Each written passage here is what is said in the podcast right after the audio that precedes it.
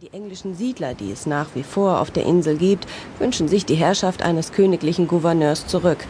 Die haben allgemein in der Karibik keinen guten Ruf, weil sie korrupt sind und zu viele Steuern berechnen. Marie seufzte. Mit den Gärten von Versailles und ihrem geometrischen Ebenmaß war das alles nicht zu vergleichen. Hier wucherte die Vegetation. Gewächse, die sie nie zuvor gesehen und von denen sie allenfalls etwas gehört hatte, entdeckte sie am Ufer. Die nahende Hafenstadt Baster bestand nur aus ein paar Handvoll Häuser aus Lehm. Die vornehmen Bauten waren aus Sandstein, manche auch aus Holz.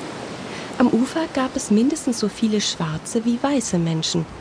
Marie hatte davon gehört, dass auf den Plantagen von St. Kitts und Hispaniola schwarze Sklaven den Zuckerrohr ernteten, die in einem steten Strom aus Afrika verschleppt und in die europäischen Besitzungen in der neuen Welt gebracht wurden.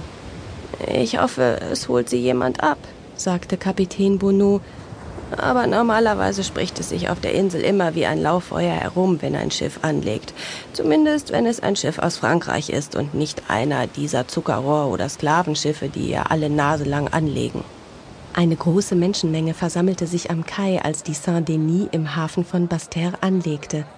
Marie ertappte sich dabei, dass sie die Gesichter der am Ufer Stehenden absuchte. Robert, dachte sie, bist du hier? Nein, das wäre ein zu großer Zufall. Wie hättest du schließlich wissen können, dass ich heute hier in Baster auf St. Kitts anlegte? Vor ihrem inneren Auge erschien das Bild von Robert de Joignet, einem jungen Adeligen, den sie am Hof in Versailles kennengelernt hatte. Sie erinnerte sich noch genau daran, wie sie sich das erste Mal begegnet waren. Das Herz schlug ihr bis zum Hals, wenn sie daran dachte. Sie war ihm direkt in die Arme gelaufen und dort wäre sie am liebsten für immer geblieben. Marie musste schlucken, als sie an die Vergangenheit dachte. Die Küsse, die Umarmungen, die Zärtlichkeit und der Charme dieses jungen Mannes. Das alles war jetzt wieder so gegenwärtig, als wäre es gerade erst geschehen. Ein wohliger Schauer überlief Maries Rücken und sie bekam trotz der drückenden Hitze eine Gänsehaut. Alles in Ordnung mit Ihnen, Mademoiselle de Perrin? fragte Kapitän Bonneau. Marie nickte. Ja, flüsterte sie, ich denke schon.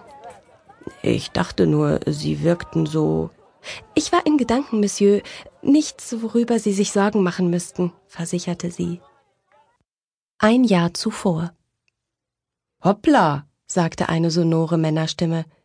Kräftige Arme fingen sie auf, sein Haar war dunkel und gelockt, es fiel ihm schulterlang über den Rücken, seine Beine steckten in hohen Schaftstiefeln und an der Seite trug er einen Degen.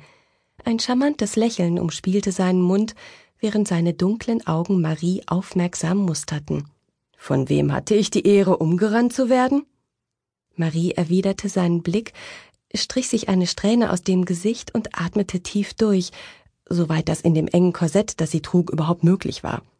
Dann löste sie sich von ihm und raffte ihr Kleid wieder zurecht.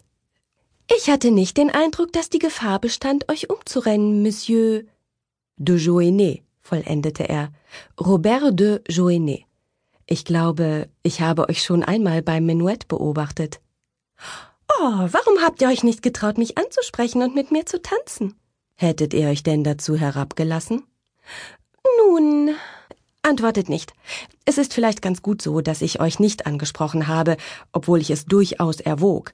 Aber ich bin kein geschickter Tänzer, müsst ihr wissen, und ich sage es euch frei heraus.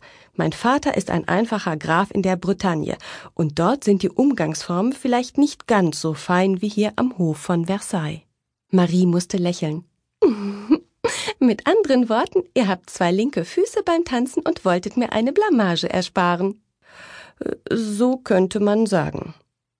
Aber wenn euer Vater nur ein einfacher Graf ist, dann verzeiht mir diese Bemerkung, seid ihr kaum bedeutend genug, als dass König Ludwig eure Anwesenheit bei Hof verfügt haben dürfte.